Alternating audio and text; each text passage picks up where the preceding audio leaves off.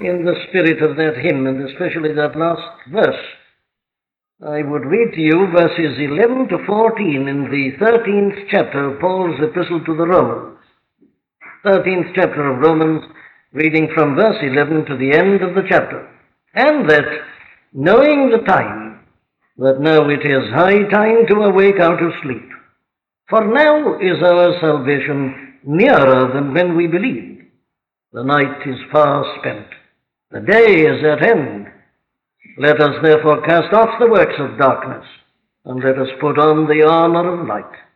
Let us walk honestly as in the day, not in rioting and drunkenness, not in chambering and wantonness, not in strife and envying, but put ye on the Lord Jesus Christ, and make not provision for the flesh to fulfill the lusts thereof. Well, that's one of the great and one of the most eloquent passages in the whole of the Bible. But we are looking at it tonight because it constitutes a new subsection in this 13th chapter of this epistle to the Romans, which we are studying together. It's introduced, as you notice, by the words and that. And it's important that we should realize the significance of those words. They can be translated, if you like, by moreover.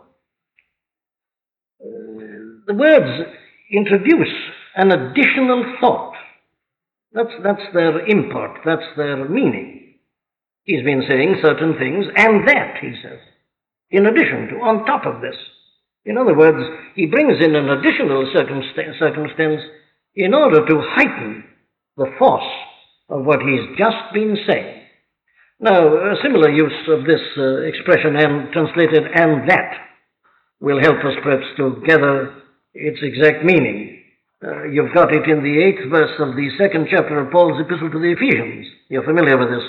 For by grace are ye saved through faith, and that, not of yourselves, it is the gift of God.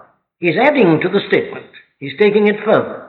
He's lifting it higher. Now, it's exactly the same sort of significance that it has uh, here in this 11th verse that we're now looking at. In other words, what we've got here in this passage at the end of this chapter is a further reason for doing all the things he has been calling us to do from the beginning of the 12th chapter.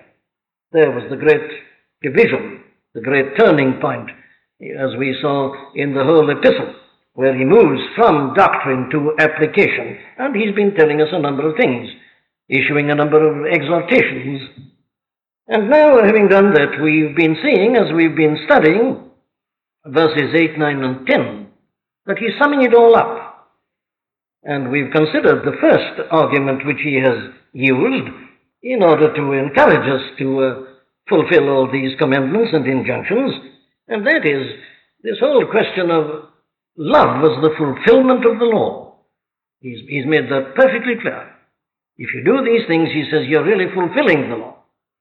All that he's been saying can be summed up in the phrase, Thou shalt love thy neighbor as thyself. And love uh, doesn't work any ill to its neighbor. Therefore, love is the fulfilling of the law. That was his first reason. But now, having said that, he introduces us to this second reason. Here's the second big argument that he employs in order to enforce what he's been instructing us in and appealing to us to do. It is, as I say, one of these great moving statements, forever, of course, to be associated with the final conversion of that great man, St. Augustine of Hippo. You remember the story, how he was in his trouble, in his agony, undergoing conviction by the Holy Spirit, seeing things fairly clearly with his mind, but the flesh was holding him to a life of sin. He'd been going through this process for some time, and there he was, torn backwards and forwards, and in utter misery. There is no more miserable state than the state of being under conviction of sin without seeing the way of release. And there he tells us he was in the garden one afternoon, and he suddenly heard the voice of a child saying, Tolle lege, rise and read. Going into the house, he picked up the book, and this is what he read. The night is far spent, the day is at hand. Therefore, let us cast off the works of darkness and put on the armor of light. And in a flash, The whole glory of the gospel and the way of salvation became clear to him. It was the great turning point in the life of St. Augustine. That, in a sense, doesn't add to the scriptures, but we are all in the flesh, and these associations sometimes are of very great value to us. A passage that has been used like that in the conversion of such a giant uh, is obviously worthy of unusual attention. You think of the same kind of thing in the case of Martin Luther, the just shall live by faith. I remember emphasizing that when we were doing the first chapter of this great epistle. Well, here it is, and for all these reasons. Uh, it's a passage that should move every Christian to the very depth of his being. It's great literature, it's magnificent literature. It is, as I say, one of the most moving and eloquent passages that you'll find anywhere in the whole range of the Scripture. But, as I've often had to point out, there is a special danger always about these great, eloquent, moving passages, and that is that we become so carried away by the eloquence that we miss the meaning. I've said this several times in this study of the Epistle to the Romans. I remember having to say it at the end of chapter 11, and I remember saying it several times in the eighth chapter. These great moving passages, these unusually outstanding eloquence, they have this danger that we get such pleasure in a kind of aesthetic sense that we fail to stop and to examine exactly what they're saying to us. So we must be very careful to examine this and to make sure that we know exactly what the great apostle is saying. Uh, and what he's doing here is, of course, is to give us this great final reason in this section for paying heed to his instructions and his injunctions. Now, uh, much as I dislike in many ways having to do this, we've got to analyze it. You, you know, if you really want to appreciate a great bit of music, it's a good thing to analyze it. Start with its general effect.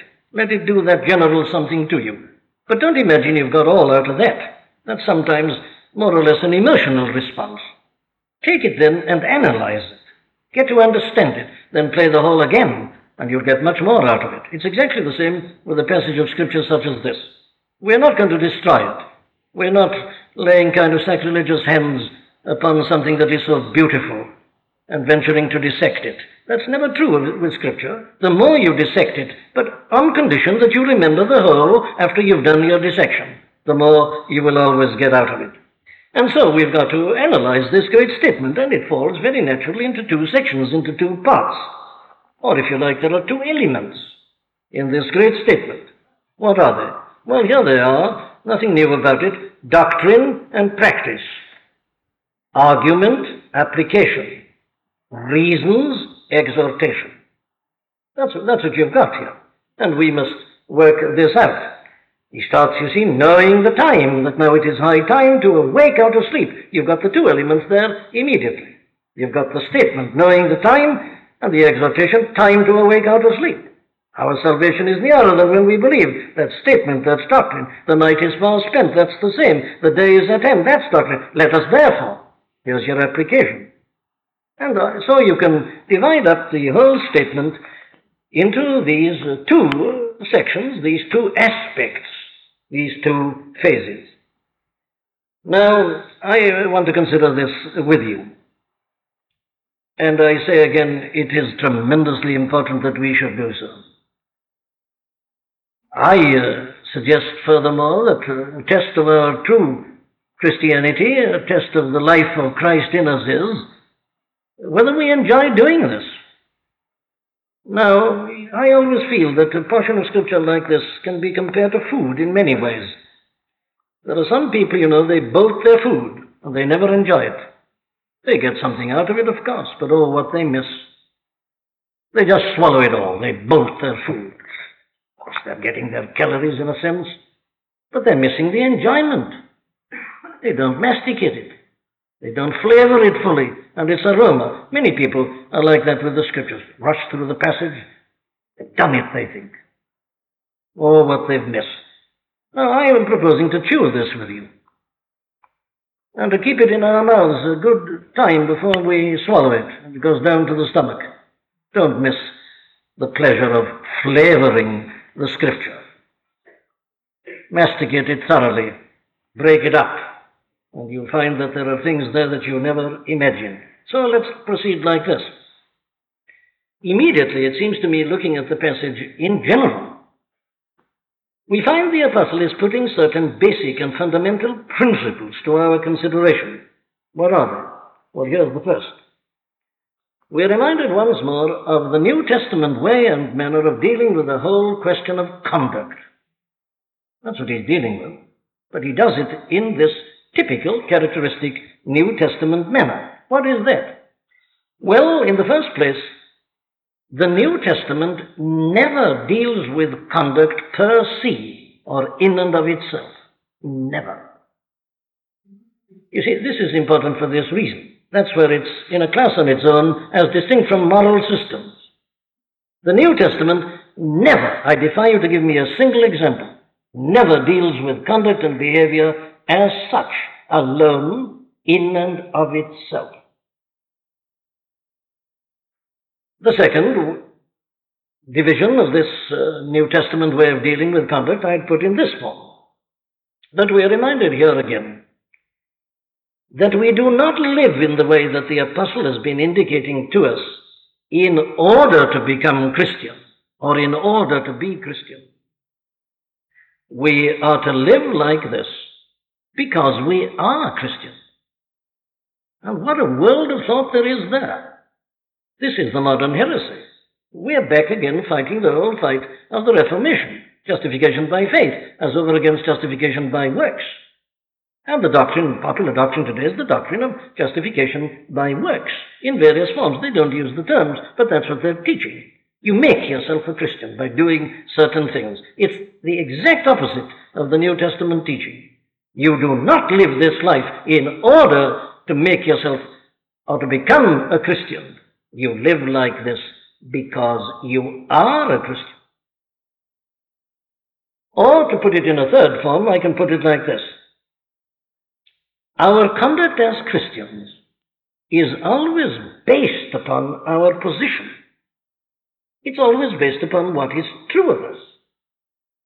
In other words, you can't understand this teaching concerning conduct unless you're perfectly clear about our position, about what we are. For the behavior of the conduct is an expression of what we are and is therefore based upon it. And so, my fourth and last principle under this heading is this that our conduct and behavior is based always and must be based always upon our understanding of that position. You notice how he puts it, and that knowing the time. Now, if he can't assume this knowledge, his argument falls to the ground. So he's assuming, knowing, you do know. This is, we've seen this so many times. You remember Romans 8:18. we know that the sufferings of this present time are not worthy to be compared. You've got the same thing at the end of that chapter. I am persuaded. It's the same thing. It's this knowledge. And here it comes back once more. Now, conduct, therefore, the teaching of conduct, the view of uh, conduct, the way of dealing with conduct in the New Testament is always one that is based upon our understanding of our position as Christians, knowing that. Very well, there's our first deduction. So I come to the second. We are reminded here once more of the vital importance of doctrine, of this truth that he is presupposing. Now, the apostle, he always does the same thing. That's what's so wonderful about the scripture. You find him invariably dealing with faith and works together. He shows how doctrine and practical daily living are always intimately associated and inextricably intermixed. Here's a perfect example of it. You see, we are, as it were, here in this section of the epistle when he is supposed to have finished with doctrine and he's dealing now with practical application. But you see, doctrine keeps on coming in. It's like King Charles's head. You can't keep it out. It keeps on coming in all along. And here is in this great statement, you've got these two things mixed up together. You pass from one to the other and back to the first. There they are, always together. Faith and practice, faith and works, doctrine and the practical carrying out of it. And what this passage therefore reminds us of once more is this, that these two things cannot be separated if we really have got hold of the truth. It reminds us also that they must never be separated. I want to put this in this way to you. To realize the interrelationship between faith and works, doctrine and practice, is the best way of avoiding the two greatest dangers always confronting the Christian. What are they? Well, they are the dangers, on the one hand, of antinomianism and on the other hand of legalism. What do I mean by antinomianism? What is meant by antinomianism, and it's dealt with so frequently in the scripture, is this that a man feels that he's got nothing to do with the law, that he's therefore unconcerned about his conduct and his practice and his behavior. He doesn't recognize law. In a sense, he is against law, anti the law antinomianism. That's the very meaning of the term. And it's a, condition that has worked havoc so many times in the long history of the church. And I have a feeling that it's doing so at this present time. Now, we're bound to take this subject up, not only because of the passage that is immediately before us, but also that we may wind off our consideration of the previous subsection, verses 8, 9, and 10, and show their relationship to this, the final subsection of the whole passage and the whole movement of thought at this particular point. He's already been dealing with love and law, and he's still doing that. Now, let's look first of all at the danger of antinomianism. How does that arise? How does this terrible danger of turning our backs upon and finishing, as it were, with the law how does this arise? Well, it arises in many ways, and it's amazing how subtle it all is.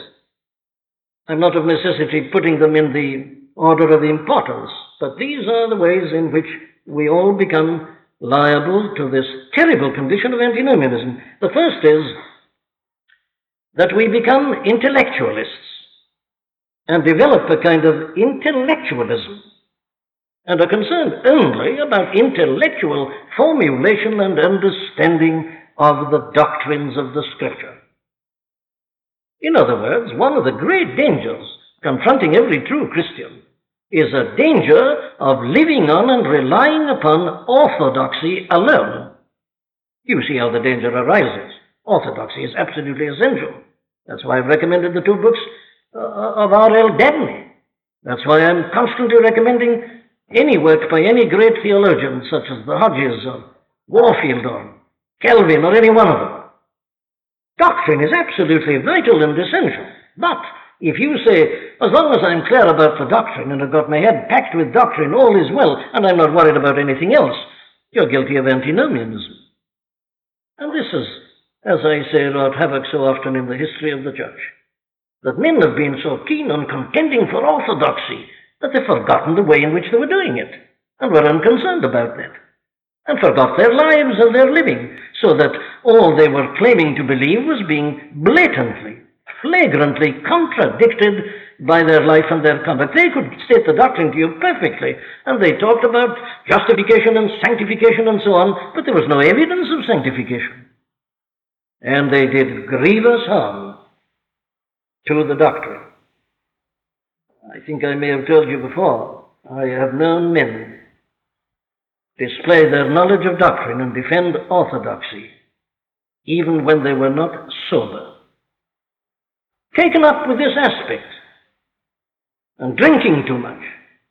This is one way in which it comes, a kind of intellectualism, the purely theoretical academic approach to the truth, concern about orthodoxy alone.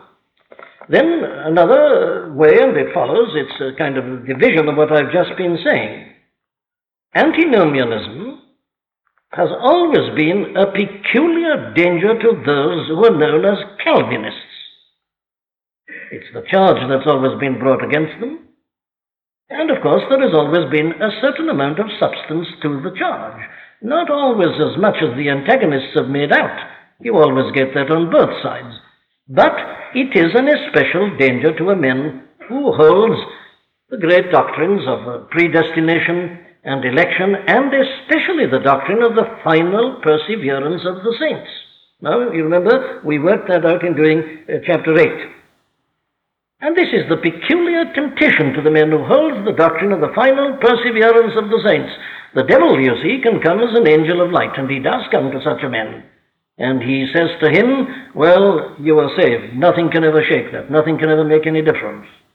Nothing, neither death, nor life, nor angels, nor principalities, nor powers, nor things present, nor things to come, nor height, nor depth, nor any other creature shall be able to separate you from the love of God which is in Christ Jesus our Lord. Therefore, it doesn't matter very much what you do.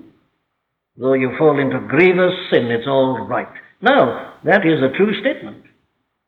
But if you trade on that, you're guilty of antinomianism if you take advantage of it, if you turn that into an excuse for laxity and for license, you are guilty of this terrible thing known as antinomianism.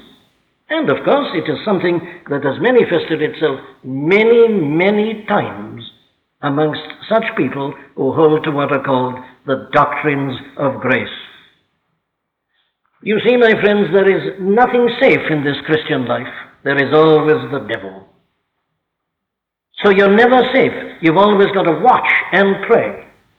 And this is one of the great dangers of allowing him even to turn a great doctrine like the final perseverance of the saints into an excuse for license and for sin. But this is not confined, antinomianism is not confined to those who are Calvinists. Those who are at the extreme opposite pole are equally liable to it. And if I were asked to give my opinion as to the greatest cause of antinomianism at the present time, I wouldn't hesitate to say that it is believism. What is this? Well, it's taken many forms. It was once known as Sandemanianism. It's a teaching which says you don't worry even about your feelings. You don't worry about anything except that you say, you confess with your mouth the Lord Jesus. That's the one thing they say that matters. If thou shalt confess with thy mouth the Lord Jesus, and shalt believe in thine heart that God has raised him from the dead, thou shalt be saved. They use in exactly the same way, misuse in the same way, 1 Corinthians 12.3. No man can say that Jesus is Lord but by the Spirit. I say that. That puts me right. You are familiar with the technique. Sandemanianism, believism, this teaching which says, don't worry whether you feel anything or not. Don't worry, worry whether you are conscious of a change in your life or not. If you say that you believe that Jesus is the Son of God, that He died for your sins, you are saved. Your declaration of that is the thing that saves you. Your confession, your testimony. You are asserting this. That's believism. It's something we are told a man can do whenever he likes.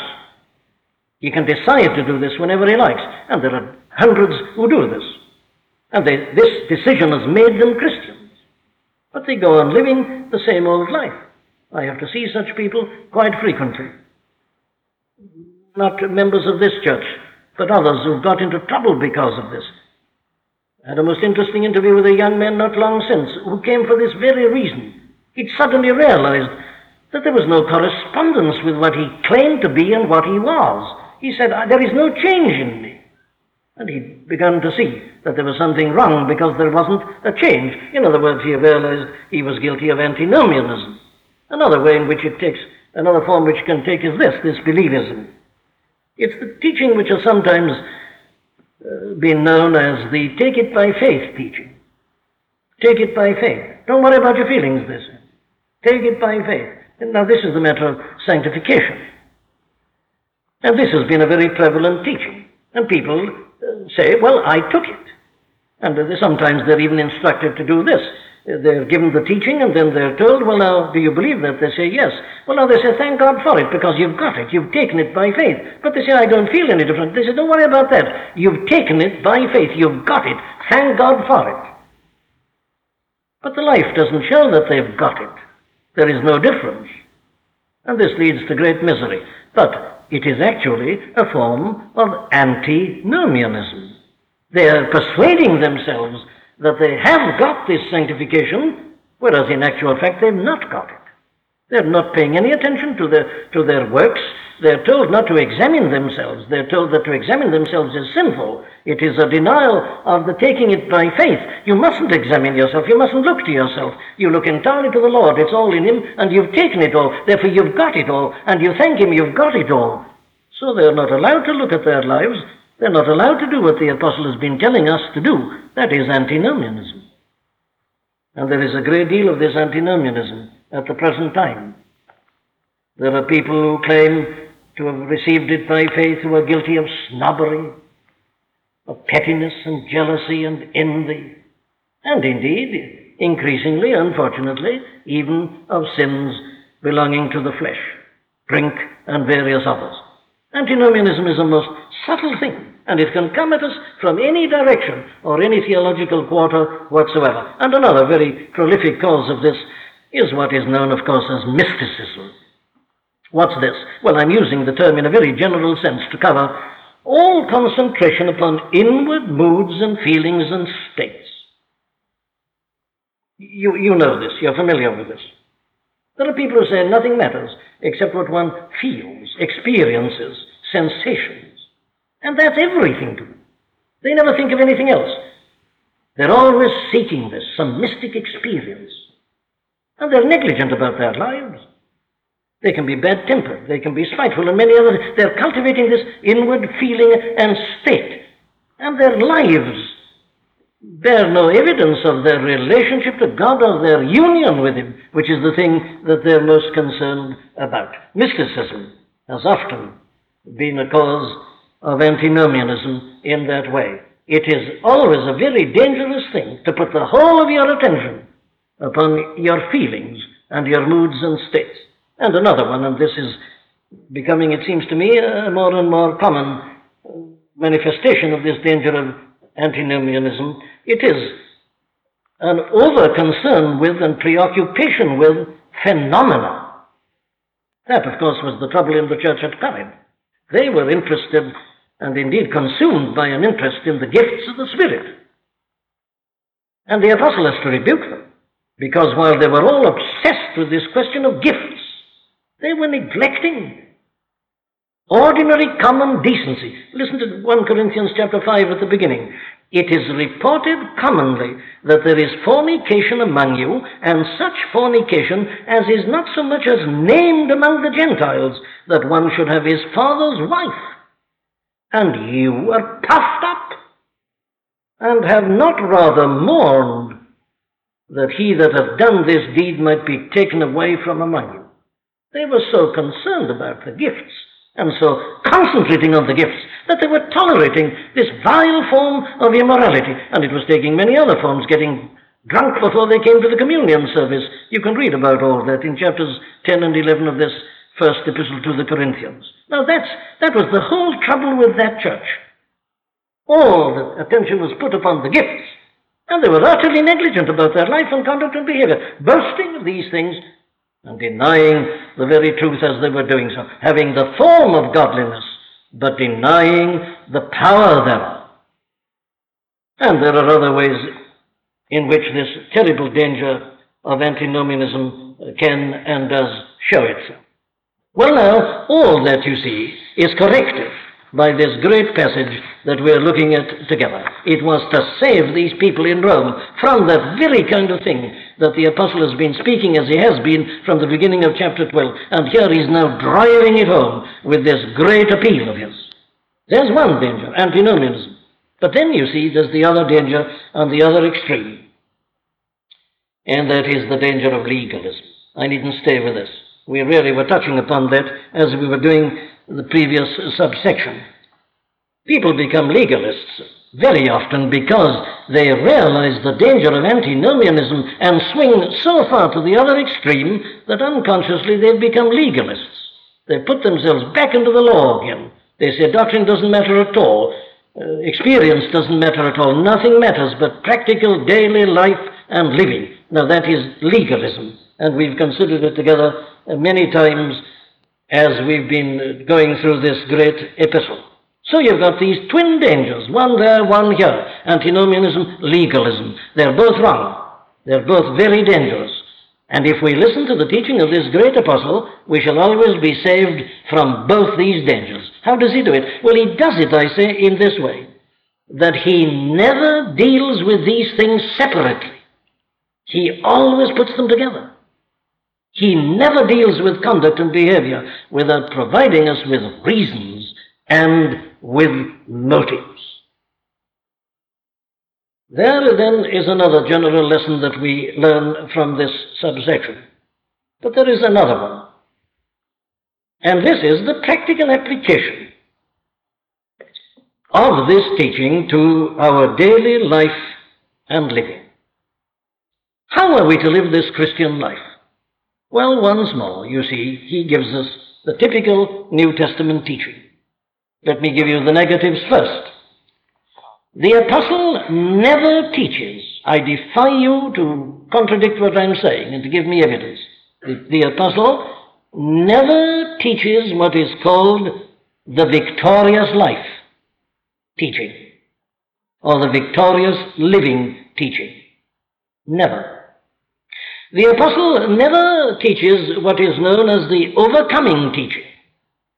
You're familiar with these uh, teachings. These are teachings which come to us and tell us that we are miserable and unhappy because we are failing, we are falling to certain particular sins. And therefore they go on to say to us, if you want to be happy, if you want to be delivered, if you want to live this victorious life, this overcoming life, this is what you've got to do. And then they tell us that this is something which uh, I can obtain as an experience. I can have it there and then. Do I want to have this victorious life? That's the question. Do I will this? Do I really want it? Here's the great crisis. They bring me to this crisis. They say, because if you do, you can have it here and now. You can get this complete deliverance in one experience. And you will then be more than conqueror. You will live the victorious life. Now, you're familiar with that kind of teaching. It's had a great vogue since about 1873. And I'm just asserting that you never find it here. Indeed, you find the exact opposite here. On what grounds do I say that? Well, for these reasons. That teaching, you notice, always starts with man, always starts with me. They say, Are you unhappy? Are you in trouble? Are you failing? Is something getting you down? Now they say, Listen, we've got the very thing you want. That's the way in which the teaching is couched and put to us. But that is wrong. That's not biblical. The New Testament never starts with man's happiness. It always starts with God and His holiness. And if we don't do that, we're inevitably going astray. We must never start with ourselves. Never. We must always start with God and with the holiness of God. Christianity is not a system to make us happy. Nothing can be more important than this. What is salvation? What's the object of salvation? A week today, I say, is Good Friday. And Easter Sunday. What's the meaning of the cross? What's the meaning of the resurrection? Why did the Son of God ever come into this world? Why did he die on the cross? Why did he endure all he did? Why did he conquer death and the grave and rise? What's the object of salvation? Why has God sent him to do all this? And you know there's only one answer to that. God was in Christ reconciling the world unto himself. It was not done primarily to make us happy. Of course, you get great joy out of it, but you mustn't say it was done to make us happy. The moment you do that, your emphasis has gone wrong. The relative positions are wrong. you're reducing it to the level of the cults. It's not meant to make us happy primarily. It is meant to reconcile us with God. Indeed, it goes out of its way to say things like this to us that because we are Christians, we may very well have a worse time in this world than people who are not Christians. And to you it is given on the behalf of Christ not only to believe in him, but also to suffer for his name's sake. And Christian people have sometimes had to suffer more than anybody. So you see, it isn't something that is designed just to make us all feel happy and give us release and ease. The primary object is to reconcile us to God, is to vindicate God and His holiness. It is to bring us to God. We must always put that in the first position. So you see, uh, this other teaching, it, it, it presents us with the wrong motive.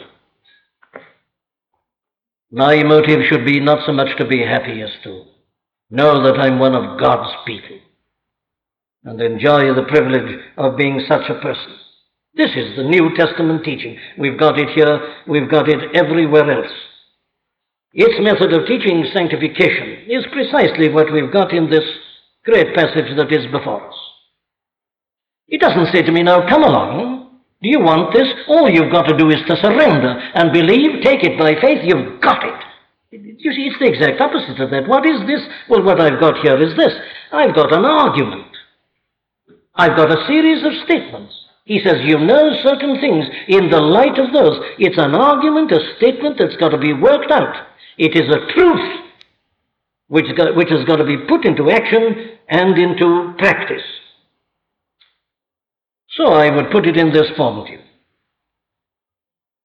that the New Testament way of teaching and presenting sanctification is one that always starts with the objective truth and not my subjective condition. That's the thing we've got to grasp. Start with the great truth and then apply it to yourself. Now, the apostle, you see, assumes that we've got this knowledge. Knowing that, he says. And that knowing that. He's got nothing to say unless we have this knowledge. What does he mean by this knowledge? Well, he means all that he's been saying, if you like, in the first eight or the first eleven chapters. In other words, the apostle's teaching is this unless you've got a general idea and comprehension of the way of salvation and the plan and the purpose of salvation, you will never really be able to live this life. Because all the motives presented are based upon these great doctrines, these aspects of truth. So if we haven't got a grasp of these aspects of truth, we can't be sanctified. You don't receive it in a package, in an experience. No, no. What he says is, that, no, I know that you've got the grasp of the truth I've been laying down before you. Therefore, work this out. This is it. Knowing that. And you see, this of necessity is a very urgent and a very vital matter. That's the way in which the New Testament deals with this whole matter of sanctification. Indeed, we've already seen this illustrated in a very interesting way and fascinating manner in the first ten verses of this very chapter. Did you notice the kind of gradation through which the apostle took us in dealing with that whole question of the higher powers and our relationship to other people?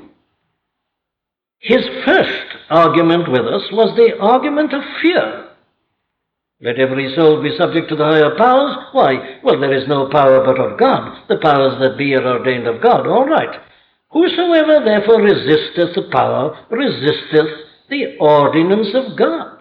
And they that resist shall receive to themselves damnation. This is preaching sanctification. That's how Paul preaches sanctification. He says, You resist these powers, you'll put yourself under judgment. You'll get punished. He's bringing in the motive of fear. And he goes on repeating it. Rulers, he says, are not a terror to good works, but to the evil. Wilt thou then not be afraid of the power?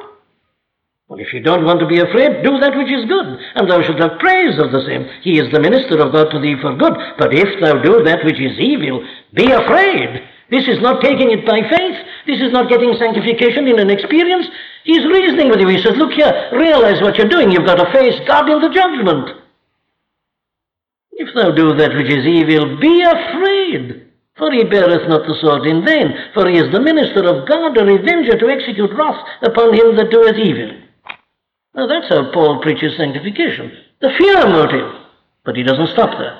In the next verse, the fifth verse, he goes on. Wherefore, you must needs be subject, not only for wrath, that's the first one, but also for conscience sake. And you remember we interpreted that as meaning this that you don't live this good life merely because you're afraid of the judgment. You must use that argument, but then there is this further one. You've got an understanding, you've got an enlightened conscience. You know what is right and what God wills and what God expects of you. You've got an understanding. Well, very well, for that sake, for conscience sake, as it's put, live this good life. He's moved from the level of fear to the level of conscience and reason and understanding. But then you remember, he took us to the top of the mountain. He sums up as he goes along, he says, For this cause pay ye tribute also, for they are God's ministers attending continually upon this very thing. Render therefore to all their dues, tribute to whom tribute is due, custom to whom custom, fear to whom fear, honor to whom honor. Fear, conscience. He doesn't leave it at that. Finally, oh, no man anything but to love one another. For he that loveth another hath fulfilled the law. But you notice that the whole time he is reasoning, he is arguing, he is presenting his case, and he is putting it at different levels in order that we see it, may then proceed to put it into practice. And here, And unfortunately, we must leave it at this for tonight. He comes to this great final argument that he uses in this section. What is this argument? Well, you can call it, if you like, the eschatological argument, the apocalyptic argument, the argument of the last times, the coming of the Son of God. You see, the apostle is incapable of dealing with the question of conduct and practice and behavior without bringing in all the great essential doctrines of this glorious way of salvation. That's the way, and it is the only way in which we can ever grow in grace and in the knowledge of the Lord and become truly sanctified. And following this way, you will avoid the twin dangers of antinomianism and legalism. You will be walking the way which he characterizes in his epistle to the Galatians in these words faith which worketh thy love. Well, God willing, when we resume on Friday, April the 7th, we'll go on considering this mighty, moving, eloquent statement of the great apostle. O Lord our God, we do again thank thee for the glory of thy word and the yet greater glory of thy way of salvation, and above all, thine own glory. O God, open our eyes to this. Deliver us from our morbid preoccupation. Deliver us from the pettinesses that consume us so much. Give us, we pray thee, a vision of thyself, of thy glory and of thy great and glorious purpose for us, thy people. Lord, open our eyes. And now may the grace of the Lord Jesus Christ and the love of God and the fellowship and the communion of the Holy Spirit abide and continue with us now this night, throughout the remainder of this our short and certain earthly life and pilgrimage, and until we shall see him as he is and be made like him in the glory. Amen.